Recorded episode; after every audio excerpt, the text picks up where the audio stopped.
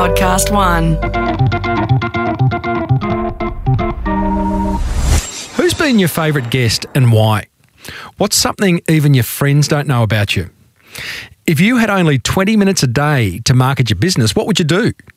These are just three of the questions you wonderful listeners have sent in and which I'm about to answer.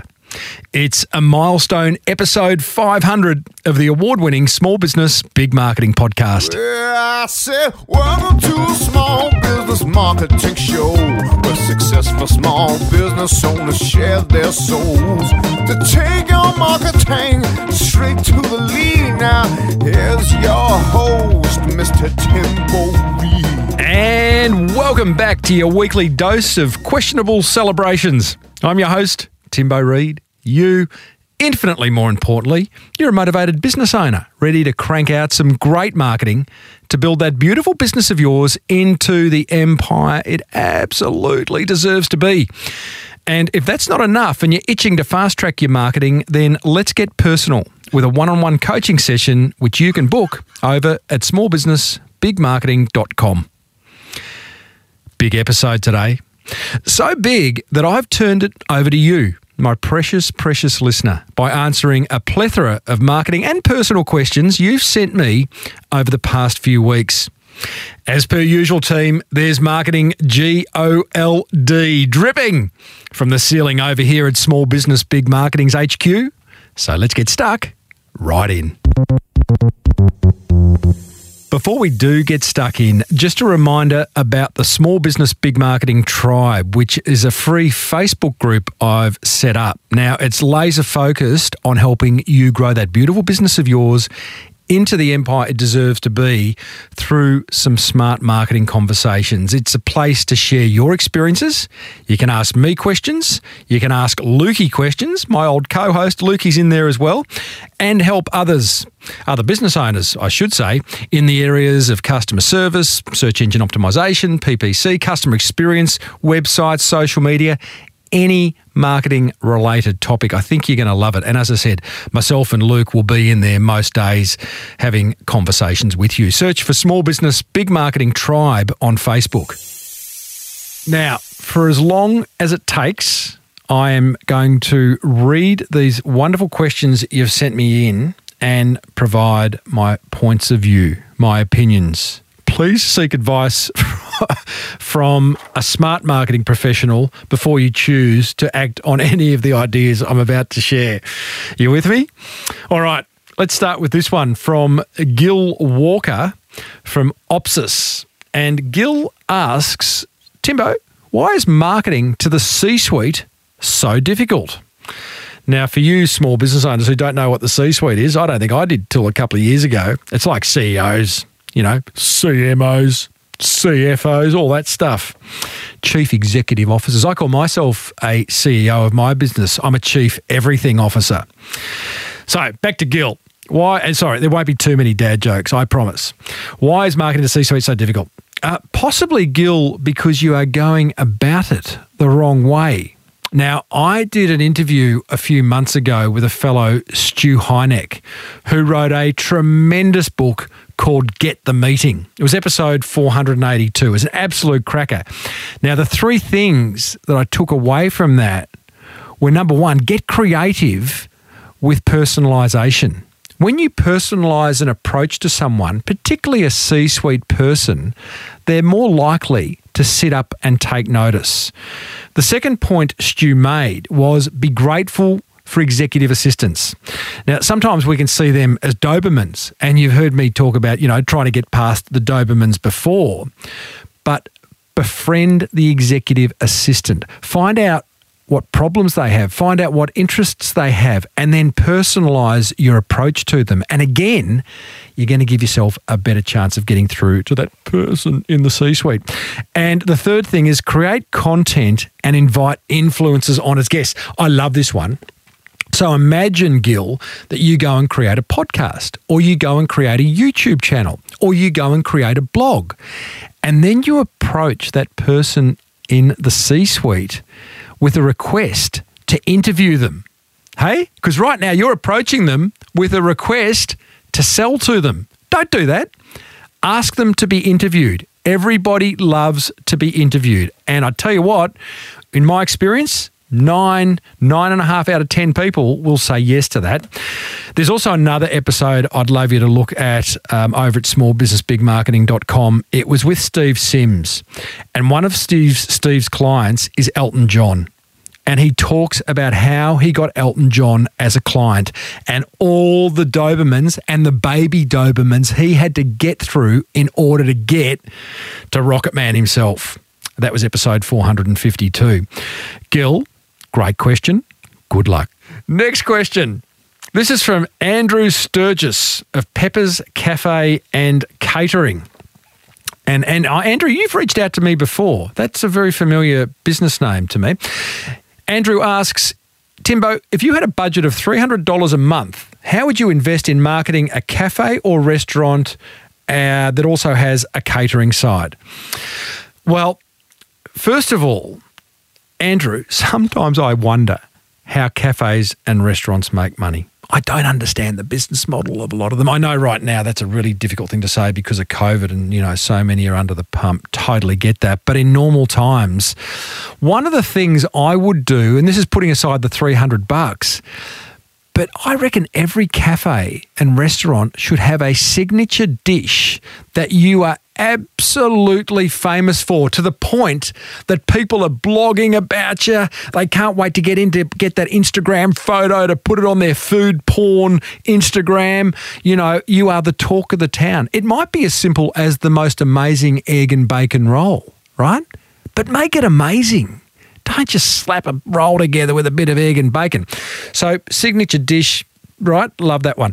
The other thing I would do with your 300 bucks, run monthly, and I'm going to call them getting to know your sessions, right?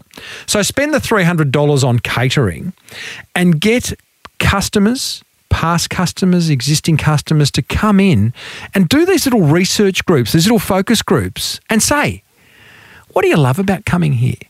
What don't you like about coming here? If you owned this cafe, what would you do?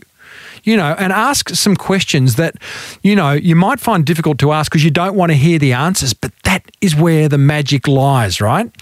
And I don't think enough businesses spend time getting to know their customer and asking those tough questions.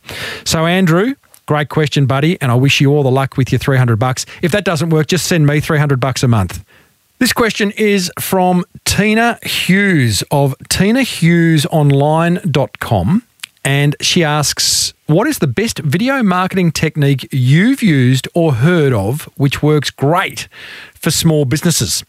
Oh, there's so many. I've had a lot of success recently, Tina, on LinkedIn, uh, where I do a little teaser video of each upcoming episode of my podcast. Very candid. What I was doing was I would, like, for example, I interviewed a fellow a few weeks ago who owns a swimming coaching clinic. Brenton Ford, his name was. He owns Effortless Swimming. And at the end of it, I went home after the interview, hopped in my little pool, and standing there in my budgie smugglers, did a little video talking about the upcoming episode with the swimming coach. So it was kind of relevant to the interview topic. And, you know, um, it got a bit of a laugh. I was a little bit sunburnt. So most of the comments I got was, oh, Timbo, you got to slip, slop, slap more. But, you know, it got a lot of engagement. In fact, I hashtag, I did a hashtag marketing and it got to the number one spot on LinkedIn for marketing. Another really good video marketing strategy I've seen is with past guest Darren Finkelstein of St Kilda Boat Sales. Episode 222. Darren is a. will uh, summarize it and you can listen to the episode for the detail. But basically, Darren, two man boat show, sells buys, services high end motorboats. With his iPhone and a $60 lapel mic, he would go down to the foreshore every Thursday morning and do a weather report saying this is what the weather looks like for the coming weekend and how it's going to affect your boating experience. He'd upload it to YouTube, put it across, grab the embed code and put it across as a blog post on his website. He would grab the link from that page on his website and email it out to a database of about 8,000 that he'd collected over the years. And people loved it Now, it increased his business in the first year by 35% in a pretty tough economy, selling high end motorboats.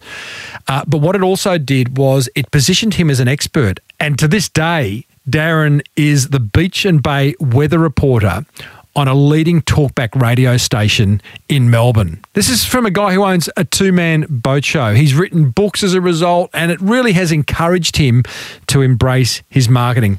So I love that. I think the learning there is put yourself out there, make yourself an opinion leader, and video is very good for doing that. Thanks for your question, Tina. Righto, next question is from David Gunn of Composite Solutions New Zealand Limited. And David says, What is the biggest learning you have had about yourself in putting out your podcast 500 times? Awesome work, Timbo. Thank you. When I need some marketing gold, I listen, then take action. We have more regular customers now than we know what to do with.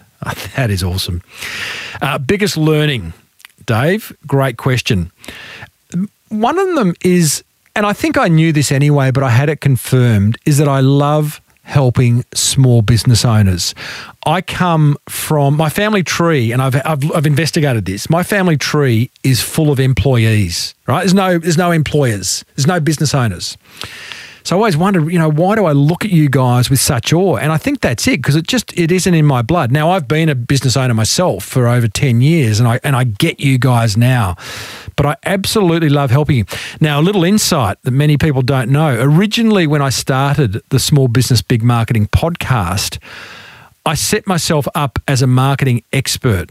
But as the years have gone on, I've got more comfortable seeing myself as a conduit, almost a journalist who identifies people who I think are great marketers and have incredible business stories. And that's why I put the show together to get those stories out and to inspire you guys and then drill it down into an inspiring marketing conversation and find out, you know, what role has marketing played in their success. So, they're a couple of the biggest learnings uh, I've had during the course of the first 500 episodes. Thanks, Dave. Righto. Next question as he rattles the paper, pulling it out of his uh, compendium. It's from Ian McCallum of Waystation. Now I had to I had to Google what I had to look at his website to find out Waystate what Waystation is. It's a mobile caravan and vehicle weighing service. Hey, love a niche. Ian asks, How do I build market share in a business that has few, if any, repeat customers due to the nature of the business? Excellent question, Ian. Not easy, but not impossible. The first thing I would do, and maybe you've done it, but exhaust the market locally and nationally. I don't know, I couldn't tell from your website whether you're operating just in a local area, but if you're not operating nationally, think about franchising the business out or offering licenses to people in other states and regions to do it. And then you're going to really exhaust you know the market. On top of that consider brand extensions right? So what else? You know you're in the caravan i guess caravan and camping business right? So what else could you offer to people who have that interest? Things like maybe a caravan cleaning service, maybe caravan cleaning products. What you could do is you could become an affiliate for other caravan related products. So, what that means is simply you take a commission um, by selling them. That could be an e commerce part of your website. It doesn't even have to be face to face, although, when you are going to weigh someone's caravan, um, you could offer them but have a little e-commerce site on the side that sells caravan related products and all of a sudden you're going to introduce additional revenue streams that you never thought of. Ian, you're welcome. Daniel Bennett. Now there was no company name and only an Outlook email address on your email, Daniel. You very naughty boy. You know how I feel about that. I love a nice, succinct email uh, signature. There wasn't even an email signature. Anyway, I digress. Daniel asks After 500 guests, do you believe being tech savvy is over or underrated to achieving your small business goals? In one word, Daniel, overrated. Buddy, buddy, buddy. Like being tech savvy is kind of cool, I suppose, but it's not, you know, mission critical to running a small business. A, cash flow allowing, find others to you know run your website or do your videos or your editing. Know, I get you know that does cost money, but there are so many ways you can do that these days with websites like Upwork and Fiverr, and you know all those sites where you can find freelancers from all over the world doing it. Uh, but mate, leave the tech aside. So often, tech can be a bright shiny object that takes your eye off creating a great product, creating world's best a world's best service, creating an incredible customer experience, focusing on the things that are going to get you customers. You know, be tech savvy if you like an IT an IT company or something. But mate, if you're not, then leave that to the experts. Next question comes from Carly Hitchcock of Neko Box. Neko Box Shop. I should have had a look to see what Carly does. It doesn't matter. She asks, How do you know, Timbo, when to let go of your business for good? Well, it's a fair question. I hope you're doing all right, Carly. You know, in this day of COVID 19, maybe Neko Box, I don't know, is it still around? I hope so. But my answer to your question is A, when you no longer love it, like if it is not doing it for you, then get out, right? Life's too short. Find something that you are passionate about. Find something that's going to make a difference to you and the world. Small business should be fun, Carly. The other thing is know the difference between a dip and a hole. Okay. Now, if you want to understand that, Seth Godin's book, The Dip, which is a little book that teaches you when to quit and when to stick, is excellent. So, pretty much, I'd encourage you to read that. But you know, you just got to be clear is this just a little dip where I'm going to come out of it bigger, better, brighter than ever? Or am I really in a hole and it is time to get out? Hope that helps you, Carly. Great question. How are we going, team? I hope there's value in here for you. So many questions across so many different topics. So there will be something in here for you. I promise. This one's from Julie Mounter of All Minds Psychology. Uh, now, that's, a, that's a familiar name too. Julie, I think you've been a long time listener, or at least that business has. Julie asks If I was to spend $1,000 on marketing, where do you think I would get the best bang for my buck? Okay, so we're upping it now. We've gone from 300 bucks with Pepper's Cafe to thousand bucks with a psychology clinic. I am a big one on creating content, Julie. I think in this day and age, every business, it's a bit extreme to say every business, but a lot of business owners should consider positioning themselves as an expert with either a blog, a podcast, a YouTube channel, a series of ebooks, a series of white papers, whatever it is. Now, I talk a lot about this in my book, The Boomerang Effect, and take you through the process. But if you like the idea of creating content, then the first thing you've got to do is get clear on what I call your editorial mission. Many of you would have heard me speak about this before. Answer these three simple questions What have you got to offer? To who? And what outcome can they expect? Okay. The editorial mission for the Small Business Big Marketing podcast is marketing tips and tricks for small service based business owners to generate more warm inquiry. Okay, now now that I know that that's my editorial mission, that puts a fence around the content that I create. You're not going to hear me talk about cash flow. You're not going to hear me talk about human resources. I'm going to talk about marketing tips and tricks. Okay, and then I go and do that through a podcast. I would encourage you to do the same thing. If you need to understand that more, go over to smallbusinessbigmarketing.com and buy my book, The Boomerang Effect. It's only $1,500 a copy. no, it's not. It's not at all. It's 1200 bucks. It's not. It's 30 and then create some great content. Okay.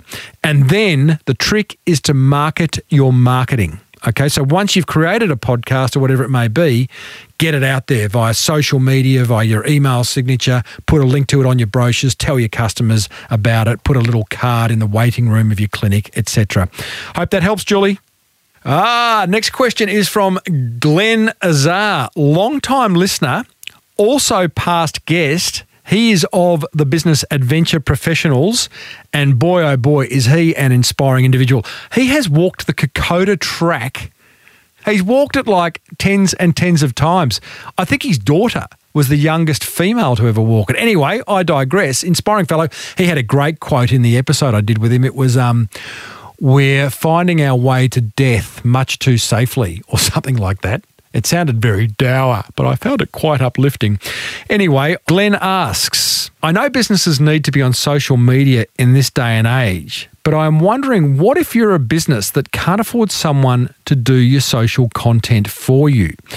Do you use a social scheduling tool? And what amount of time would you dedicate just to your social media content? Okay. Now, Glenn, you know, because you're a long time listener, and many of you are, that social my view on social media i'm torn i'm the father of three well they're not teenagers anymore but i've brought up three teenagers and i hate social media on the other hand as a small business marketing guy social media can be amazing but i do see too many business owners getting distracted by it thinking that it's the silver bullet that's going to solve all their marketing problems. And all they need to do is get on Facebook or Insta or whatever it may be, and they're going to have more customers than they know what to do with. Now, many of you know that is not the case. But here's some things social media is made up of two words, the first one being social. Okay? So be social on it. Don't don't yell at people by saying, you know, buy from me, buy now, closing soon. Share some stuff. And importantly, treat each platform differently. This is a Gary Vaynerchuk learning that I picked up on his, from his book Jab Jab Jab Right Hook. And Gary explained that each platform is different. You know, Facebook is a party people go there to see who's with who, what they're eating, what they're wearing, what they're doing. So have a party like conversation. Make it light, make it fun. Whereas LinkedIn, it's like a networking event. You can have more of a business discussion and you can use business language. And you wouldn't post the same thing that you put on Facebook directly on LinkedIn. You'd tweak it ever so slightly. So I think that's a really important learning. Treat each platform differently. Uh, and, and to your question, Glenn, I wouldn't use a scheduling tool get into the habit of creating content that you know people are going to really love and engage with. And that'll encourage you to put something out, you know, once a day, once every few days. Research other businesses that you like and see what they're doing and learn from them. And if they're not in the same industry as you, give them a buzz and have a chat to the business owner. I think the more us business owners, our small business owners, can talk between each other, and that's why I've created the Small Business Big Marketing Tribe Facebook group. The, the better the idea generation is going to be. So, Glenn, I hope that helps, buddy, and thanks as always for your ongoing support. Next question is from Phil Burgess of Viking Strength. And Phil asks, how have you managed to keep the podcasts going? I have done podcasts in the past and repeatedly ran out of steam. What's your secret, Timbo? It's a great question, Phil. Uh, knowing it makes a difference is really cool. You know, for the first however many episodes, you're sort of talking down a mic and wondering if anyone's listening. And then I remember what started happening was I got the odd listener review on iTunes and a five star rating. Then I got an email from someone or someone hit me up on Twitter. And then all of a sudden I got an, you know, someone asked me to speak at an event. And I thought, wow, this is really quite exciting. And it is making a difference and people are listening. So that kept me going. And getting you know, emails from you guys really keeps me going. You know, I love it. Don't get a lot. It's funny, you know, like I think you've heard me before complain sometimes, like, oh, you know, it's emailing me. But, uh, you know, I listen to a lot of podcasts and I don't exactly email every podcaster that I listen to either. So I get it. But I can assure you, as a podcast host, receiving an email from a listener is is absolutely gold podcasting has been very good to me. Uh, it's created an entire speaking career. So, about five years ago, I got approached by a speakers bureau I didn't even know what a speakers bureau was back then. and they said there was a client in Sydney that wants you to, you know, speak on a roadshow that they've got. I had no idea what a roadshow was either. Long story short, um, it was a big insurance company. I did an eight city roadshow for them. They flew me around Australia, all expenses paid, spoke at a conference uh, in each state. And uh, I thought, wow, this is really cool. And that led to an entire speaking career at conferences. So that sort of kept me going. And then the other thing is, I'm not sure what else I do you know, I, I love the medium of podcasting. Um, I love the fact that it's making a difference to business owners' lives. And I guess I've just found something that, you know, sets me on fire. Uh, and, and I think, too, you said you run out of steam, Phil. Clearly, you were doing something that wasn't sitting on fire. So maybe next time, go through that editorial mission process that I explained in the previous question, and that might help you narrow in on something that, you know, you love doing in regards to podcasting. Thanks for the question, Phil. Leanne Drew is our next asker of a question. She is from Mad Mumsy. Beers with a Minor podcast. Oh, okay, Leanne, I remember you. I met you at the Podcast Awards, and hence your question. Timbo, what was it like being host of the Australian Podcast Awards in front of heaps of fellow podcasters? Well, that is a very, very interesting question, Leanne. Uh, bottom line is, I loved it. I was quite scared in the lead up to the first one because uh, it was actually the inaugural podcast awards three years ago. Um, so it was a little bit nerve wracking. Then the one in that was in Sydney, the one in Melbourne. So it was a home game for me because I was living in Melbourne at the time. That was okay. Now I'll let you into a little secret because I won the category, the business category, the Small Business Big Marketing podcast won the best business and market management show in Australia at the second year. I was the MC for that. So I actually had to walk off the stage and let someone announce the finalists and draw the winner and all that. So that was a bit awkward what was particularly awkward was I was going through a marriage separation uh, during that time. And the night of those podcast awards, I was right in the middle of probably a pretty low time in my life. So it was a classic example of the show must go on. But I look back at the photo of myself holding my trophy in front of the Australian Podcast Awards lectern on the stage, and I can see a very deep sadness in my eyes. But, you know, the show did go on, and I kind of hid that, but I was glad to get home. I slept very well that night, knowing I'd won.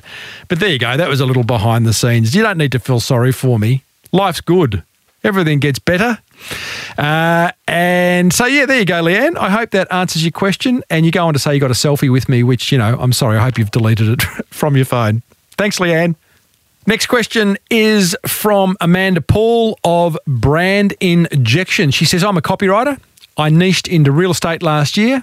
I find real estate agents in larger cities seem to understand the value of professional copy for listings, bios, blogs, marketing materials.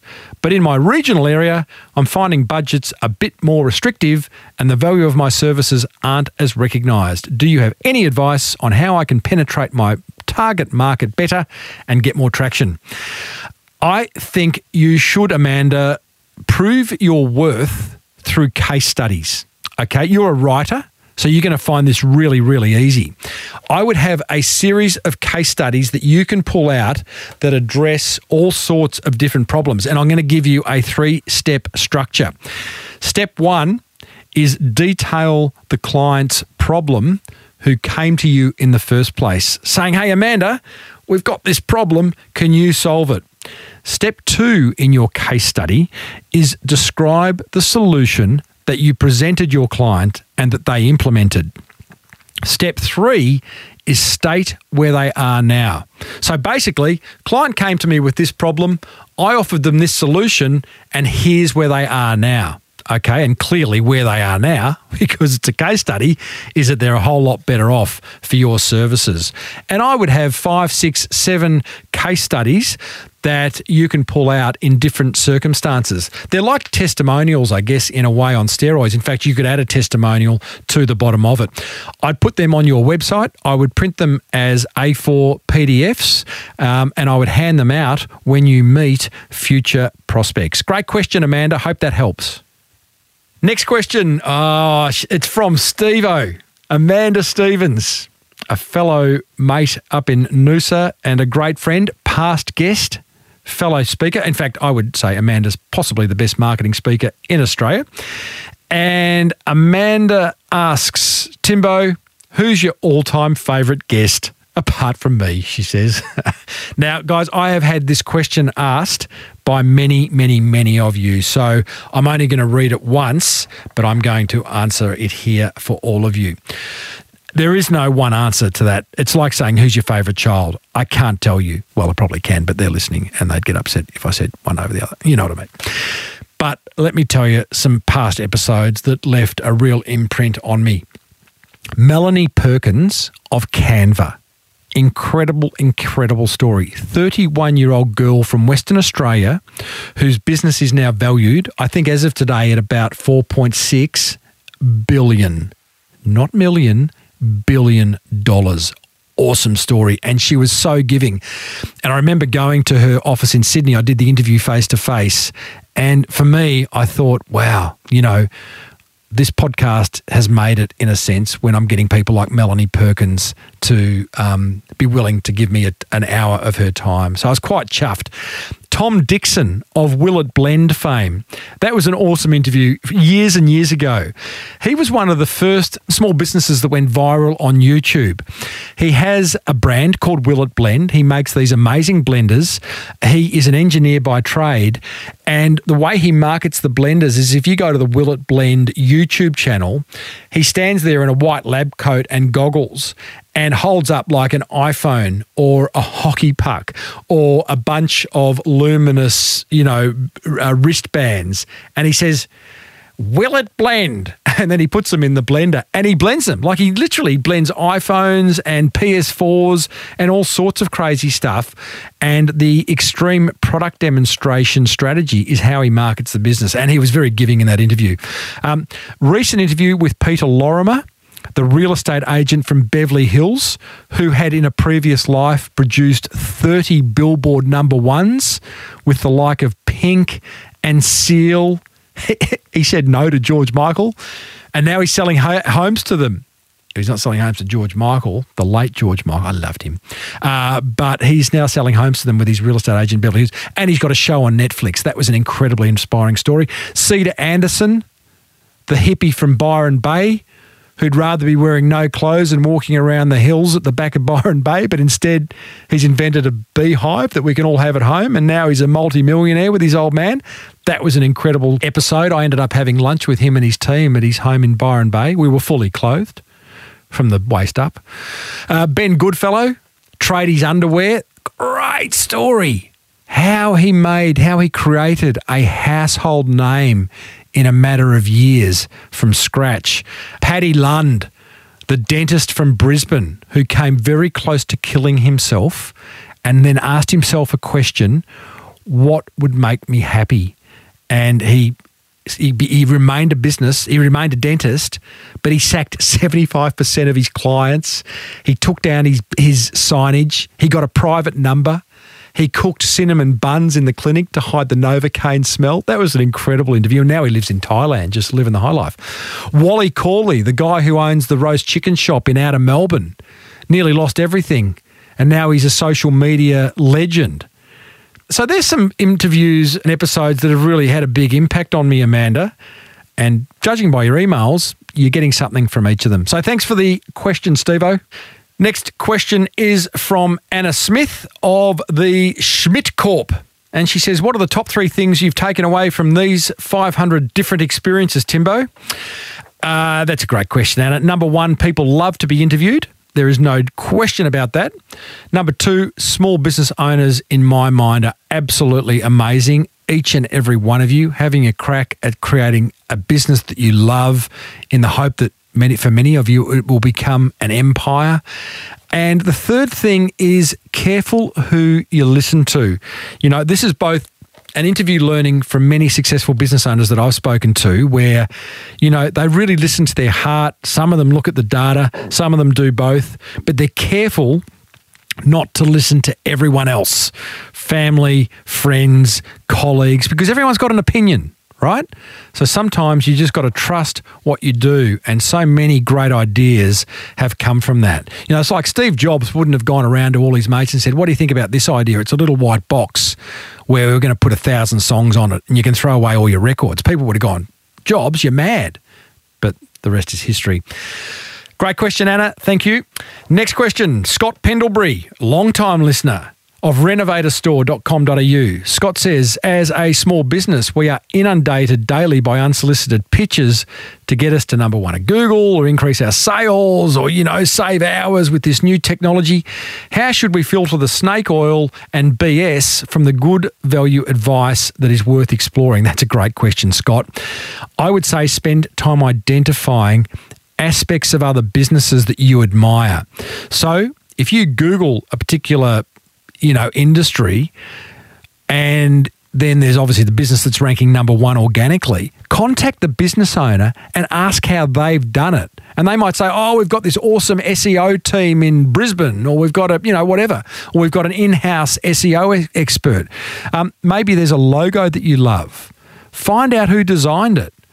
Maybe you come across a YouTube channel that, for a business that's gone, that is mind blowing. Well, ring the business owner and ask them who did it. I think that's a better way than all this stuff. You know, if people are sending you spammy emails, do you really want to work with them? I'd suggest not. Timbo, if you could only afford 20 minutes a day to generate new business, what would you do? Ah, that's from Tara Jacobson of Groei, G R O E I. That's easy. Peter Lorimer in a recent episode, he's that real estate agent in Beverly Hills, had the 666 rule, which freaked a lot of people out. It's like that's the number of the beast. You can make it the 777 rule, or if you're Chinese, the 888 rule, because like that's the magical number. My the point is, the rule is make six calls a day, send six texts a day, and write and send six emails a day. And that's your 666 rule. Now, who are they to? They are to existing customers, past customers, and future customers. And just keep getting yourself out there. That'll take you 20 minutes, and I think you'll be very surprised by the ROI. Emma Rhodes from Culture Shift. She says, Timbo, where do you see content marketing heading? I don't know about you, but I'm sure sick of seeing the same old crap everywhere, says Emma. I think we've really lost the art of marketing, so I'm keen to see your take on the future of getting new customers. I hear this a lot, Emma. I hear people go, Oh, you know, you're telling me to create content, but there's so much content out there. When I do a Google search, it says there's like 10,583,000 results. Don't worry about it. That's not going to change. There will always be content. Your challenge, Emma, is to create meaningful, helpful content in a medium that you love. Identify the problems of your prospects and customers and go about solving them with really helpful, meaningful content. And here is the magic potion to sprinkle a little bit on. Be yourself, be personable, and put some personality into it, right? People say to me, you know, why is your show so successful? Because there's a little bit of personality in there. And I found that intersection between education and entertainment. And I would encourage you to do the same, Emma. Don't get tricked by the fact that there's so much content out there that it's just not worth creating any. You just create the best content for your industry and for your customers. And then you'll be a winner, Emma. Martin, with no surname, of Stonehouse Financial Services, who lives in Noosa. He's a local boy asks Tim, over the past few episodes, it would be appear that you have taken up ocean swimming, painting, and expanded your ice cream fetish. It's very true. I forget how much of myself I give away, Martin. He says, Do you feel that you have achieved a work life balance? And if so, what caused this? What I would say is that to all you small business owners who are not finding any time to work on yourself, you're getting it wrong. Okay? You gotta step back. The first thing I would do at the start of every week is block out time for you. Block out your gym session, block out date night, block out whatever it is that is going to bring you joy and get some endorphins racing through that body of yours so that then you can address that beautiful business of yours and build it into the empire it absolutely deserves to be. Next question Paul, no surname. Liberty Marketing's his company. Short question how do you manage client expectations, Timbo? Well, Paul, tell them what your expectations are, how you like to work. I used to work for a business, or it was a big business, but the, my manager in this business always said to me, Timbo, no surprises. Never surprise me. Keep me informed. Tell me what you're doing. Tell me your expectations of me.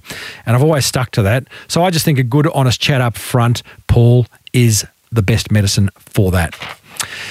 Next question is from Cameron Harris. He says, How do you deal with faster growth in a skills based industry with a lack of skills from potential employees that need to hit the ground running? Cameron, listen to my episode with Michael Gerber, who wrote The E Myth. It's all about setting up great systems so that when a new employee comes into your business, there's a series of videos or audios or worksheets or whatever that they can read for every single process and system that they need to adhere to. The other part of that, that sounds like a little bit cold, humanize that by having them partner up with an existing staff member and make that a little, package that up, frame it as a bit of a promotion for the existing staff member to say, hey, listen, you're so good at what you do. We've got someone new starting. Could you look after them and sort of show them the ropes? And that way, everyone's a winner. Thanks, Cameron. This one's from Nikki Grummet of Grevilla Law. Oh, she's a lawyer. Nikki says, What's the best way to communicate your marketing strategy and updates to your team once you've done all the hard work, Timbo? Well, Nikki, I just sit them down and share it. But even better than that, bring them along for the ride. Okay, so if you've got a big marketing strategy you're about to launch, maybe seed some of it along the way. Give them a little taste of what you're working on and planning and what they can expect because it's the clients, your clients and prospects that are going to see it. So, whilst it'd be great to sit down and share it with them at the end, take them along for the ride, and that way everyone is going to know what's going on and what's coming up. Thanks, Nikki. Episode 500, hey? Like we don't do this every week. Get back to interviews. I hope you're seeing value in a team. This one's from David Patterson, long time listener. Sylvan Ridge Business Advisors is David's business. Do you think accountants should market in a conservative manner or is the time right to be creative? David, be creative, brother. Do things differently. Accountants, yeah, you got a reputation of being boring. Be yourself. Okay. I had a mortgage broker. I have a mortgage broker, Grant.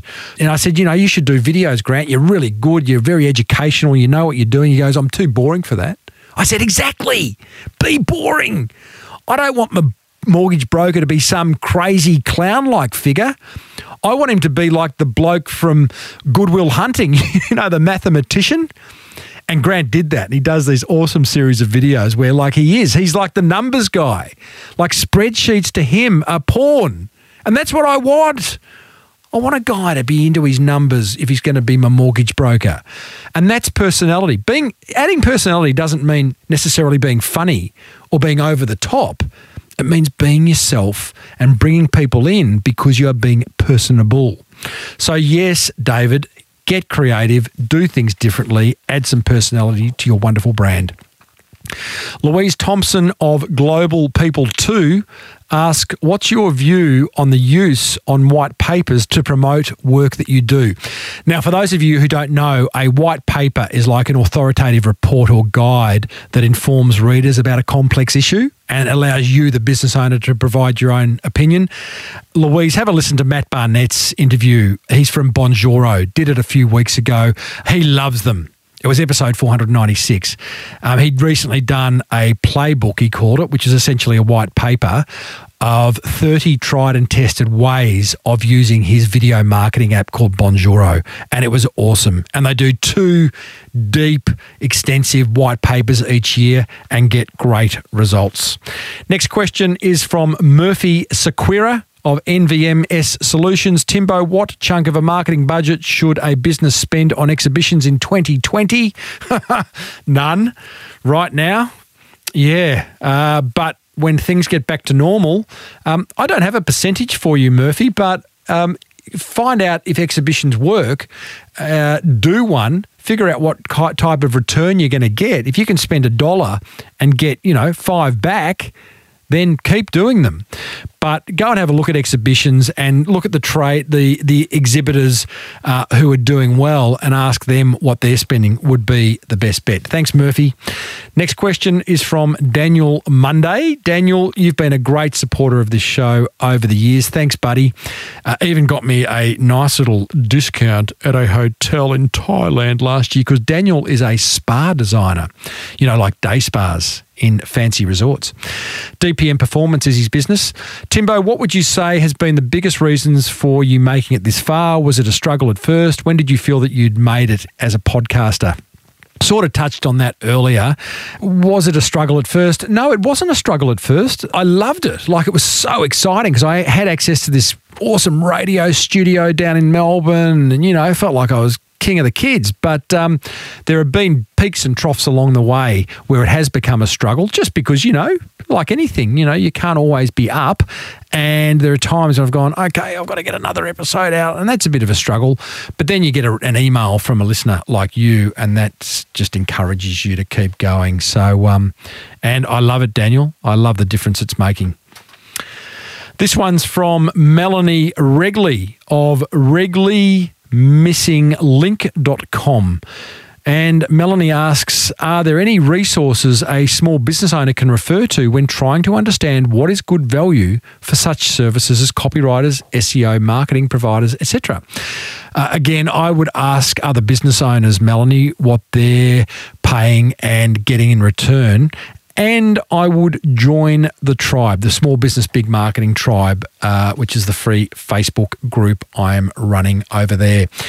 Rachel Saliba of Practically Learning, a family engagement consultant and coach, asks Timbo, how can I more effectively reach my target audience? Oh, this is a good question. School principals, in, in particular, when they are already bombarded with emails and promotions from consultants. Uh, Rachel, be crystal clear on their biggest problem and how you can solve it. So it goes back to personalising your approach. Okay, so that Stu Heinecke, Heinecke interview uh, in episode 482. I have also interviewed a couple of business owners that have been very successful at approaching school principals. Kat and Bodie from the Breath Project and Ben Newsom of Physics Education. Businesses that make their money by presenting at schools, and they are doing a really successful job at it. And they will explain exactly how to do that, Rachel.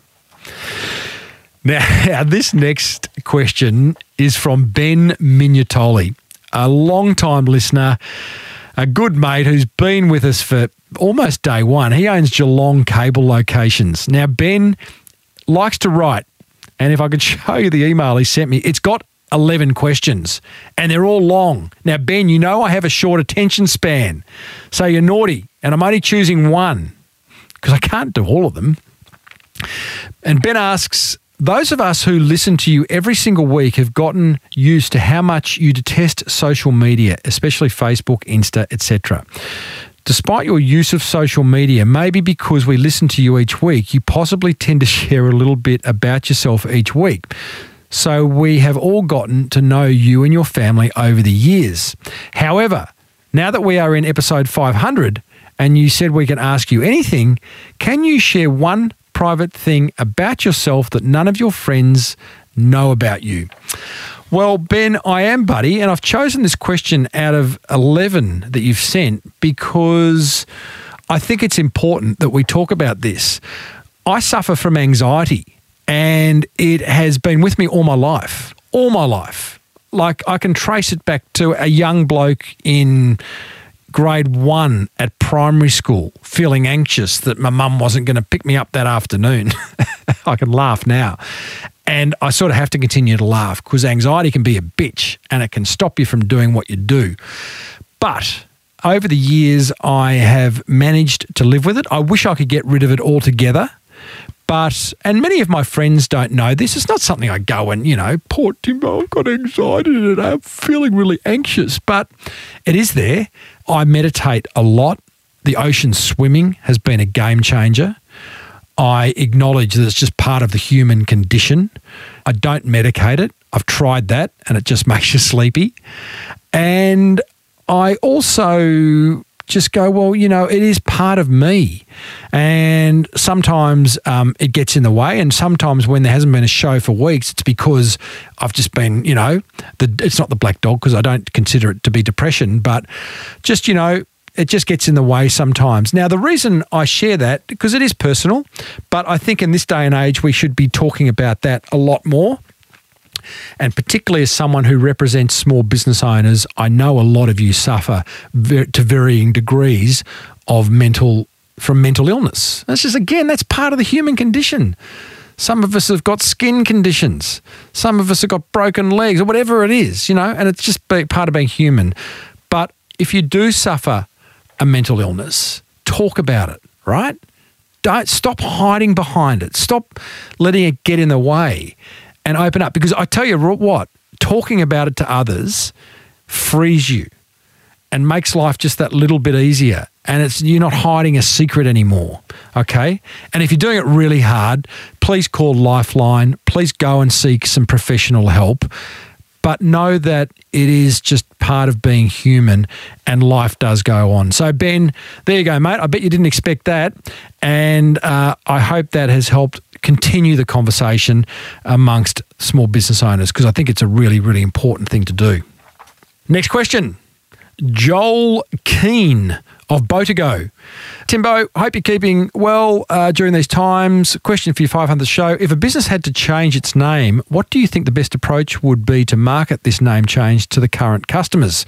Um, just tell them ahead of time, Joel. And once done, include on your marketing communications, previously known as, you know, whatever your previous business name was. Have good reason to change it. Choose a name that you absolutely love and then get on with putting the energy into that name because that's what's going to make it special. As I say, after all, Apple used to be a piece of fruit. Next question Craig Helmers. Craig, another long time listener. Oh, I love hearing from you guys. Seriously, seriously, seriously love it. In fact, Craig, um, he's been at a couple of events that I've emceed.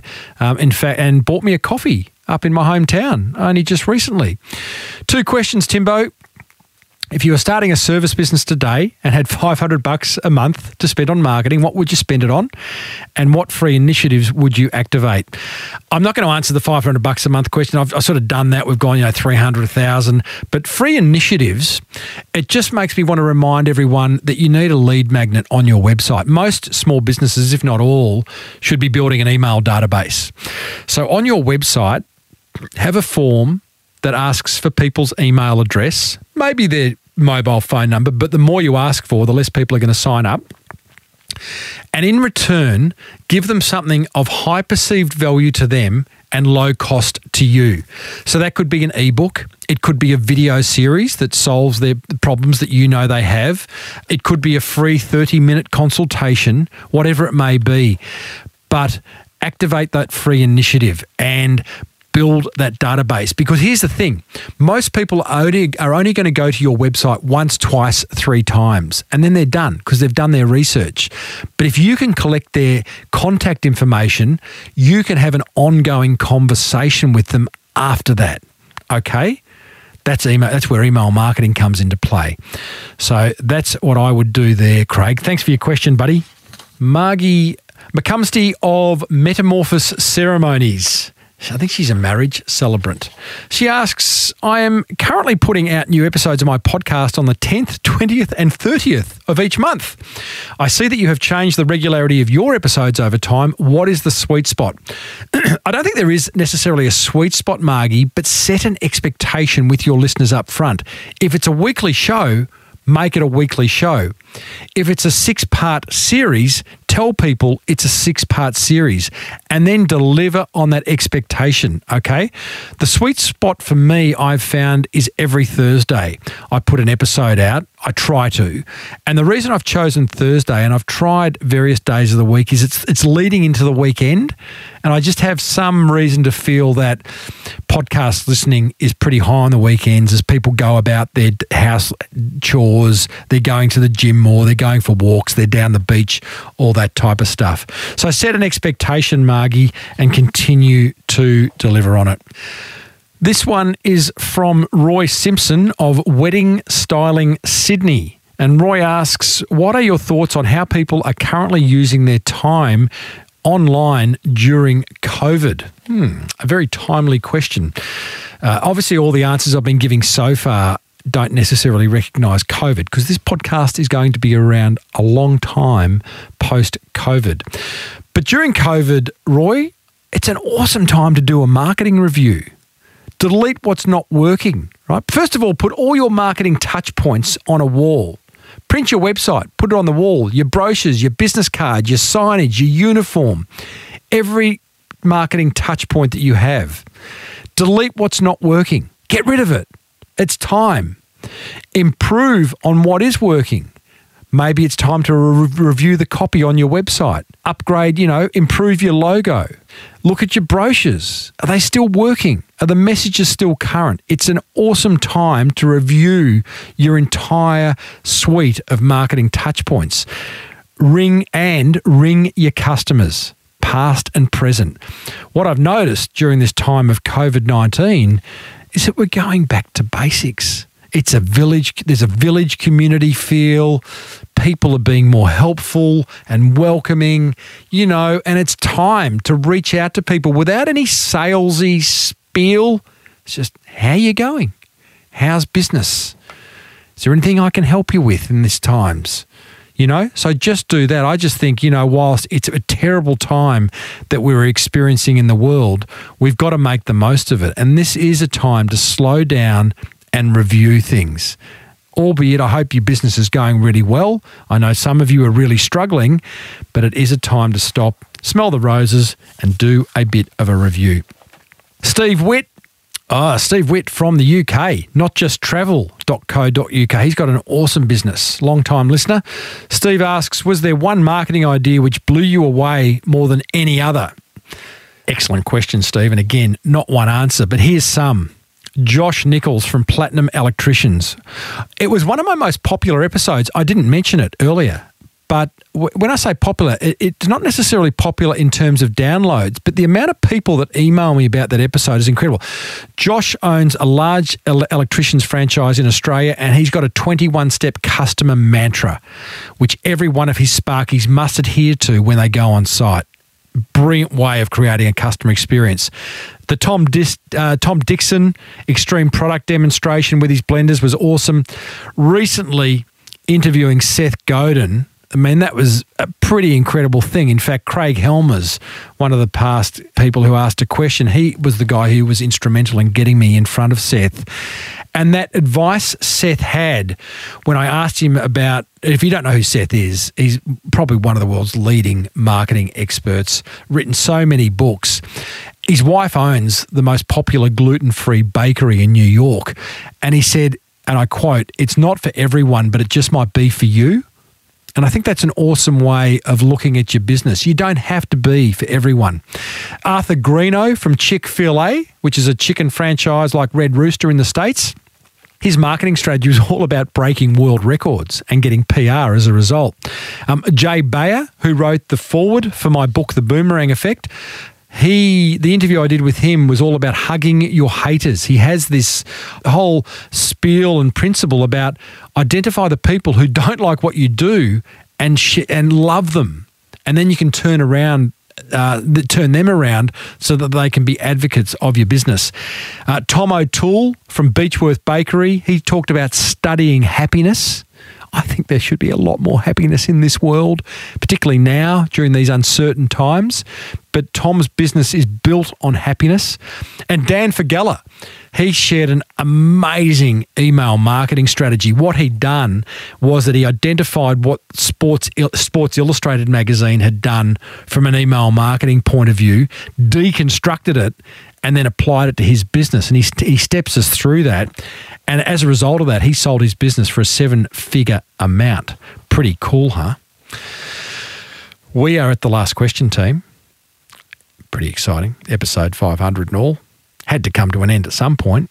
It's from Tim Nutman of healthmagic.com.au. And he asks, Timbo, give us an update on Luke Moulton, possibly in person or voice, on what he's up to. Well, for those of you who don't know who Luke is, he was my co host for the first 80 episodes of this show. He saw no value in continuing with it and went off to do other things, but we are still great mates and we have a lot of we had a lot of fun. Now in terms of finding out what Luke is up to, I think that's an excellent question. Whilst I do know, I think we're better off asking him. So, so let's give him a ring. He's not expecting this. Ringing. All right, Timbo. How'd you know it was me? Because you said you'd be calling between 12 and 2. You're not meant to say that. You're meant to be surprised. Right. I, it sounds to me like you've got your podcast voice on. Is, Oh, here we go. is this being recorded? Here we go. Uh, it, it, it is actually. I'll, I'll warn you up front. It is being recorded. What's my, what's my podcast voice? Sort of like coming at you. If he can't turn you on, you got no switches. That's right. Mate, mate, I am recording and I'm recording episode 500. And A, it would be remiss of me not to have you ever so, for an ever, uh, ever so brief period on this episode. But also, listener Tim Nutman has asked, What's Luke up to? like, there, there are people out there who care, mate. I think it's awesome. Oh, isn't that nice? Yeah. Well, I'm, I'm, I'm very flattered, mate. Thank you. Oh, your little rosy cheeks are even rosier, even though I can't see you. so, buddy, um, well, uh, first of all, um, what are you up to these days? What, like, what not not not, to? not right now. Like, you're probably sitting in your tracky decks on your couch, you know, sipping on a Red Bull or something. But Well, um, what am I up to these days? Well, um, gee, I, when, I I think I disappeared from SBBM back at uh, what episode 86, uh, 80? 80, Yes. um, which I don't even know what year that was, but it's probably five, at least five or six years ago. Uh, anyway, since then, um, so I was a essentially an online marketing consultant. Uh, are. I uh, ended up creating a very niche uh, Facebook ads application, which was kind of my little side project. Called? Um, called? Give it a plug, mate. There's, there's, there's, three people listening. called leadsync.me and it's um it's very niche because it basically it, it deals with a certain type of Facebook ads format called a lead ad format. And it's actually, uh, listeners, it is going really, really well for Luke, and deservedly so. Because Lukey, you were the wind beneath my wings uh, in those first eighty episodes, and continue to be. You're a great mate. Uh, and what I al- always loved about our on-air relationship is that you were the mechanic. You're under the hood. You know, you were, you know, you love to get into the minutiae of Google AdWords or whatever it may be at the time. And I'd sort of float over the top, just trying to, you know, figure out what was going on. But we had a lot of fun, mate. I must say, in those first eighty episodes, and you clearly didn't. Did, you clearly didn't see the value in going on, but um, fortunately, I Oh, did. was mate. that- that- oh was- no, no, no! You don't have to. Don't just no, no, no. I think that was around the time I actually went and started working for the man, um, and I got quite busy. So that's Ah. that's why I gave up the. Podcast You got a job. at the time. I got a job, job. Uh, and you were on just on break even for a number of years after that, I think, weren't you? Ah, buddy, mate, I could talk to you for another thirty seconds, but we must go. It's been an absolute pleasure knowing you, and uh, you know, don't go changing, will you? I won't, mate. In, in fact, I mean, people are going to be able to reconnect with you on the Small Business Big Marketing Tribe, which is the free Facebook group. So um, we'll see you in there a bit more, mate. Indeed, I'll Now- there. Now, Luke, I'm using a very fancy system to call you. So can you please hang up because I don't know how to. No worries, mate. Take care. See you, buddy. See ya. Well, there you go. That is what Lukey, Lukey, Lukey is up to. And he was. It was great. I really enjoyed doing the show with him. Well, team, that almost wraps up episode 500 of the award winning Small Business Big Marketing podcast. What about that? All I've got left to say is thank you because this show, and here we go, insert cliche, but sometimes cliches are there for a reason. Um, this show wouldn't exist if it wasn't for you. Uh, I love the fact that sometimes you get inspiration from an episode. I love the fact that you continue to listen. I love the fact that you email me. Some of you email me. But most of all, I love the fact that you inspire me. You are amazing people, you small business owners. Uh, keep doing what you're doing. Uh, I hope you're getting through this COVID 19 crisis okay. If you're not, be sure to speak to others and, you know, look after yourself, number one. But you are the wind beneath my wings, not just Luke, but all of you. Uh, and keep on doing what you're doing. Until next week, I am Timbo Reid. Thanks for tuning in for the last 500 episodes. Here's to 500 more. May your marketing be the best marketing. Bye for now. And don't forget to wash your hands. Oh, we made it. What a big episode. Hey, before we wrap things up, just a reminder that you'll find plenty more episodes on the Podcast One Australia app, plus my entire archive full of ideas to grow your business over at smallbusinessbigmarketing.com. If you're getting value from listening, and I do hope you are, then don't keep it a secret. Be sure to let other business owners know about this podcast. Coming up over the coming weeks and months, we'll hear from some amazing business founders in fact, if there's someone you'd like me to interview, then hit me up through my website over at smallbusinessbigmarketing.com. This podcast was presented by me, Timbo Reid, produced by Matt Dwyer. Until next week, thanks for tuning in. Now, get out there and take some action.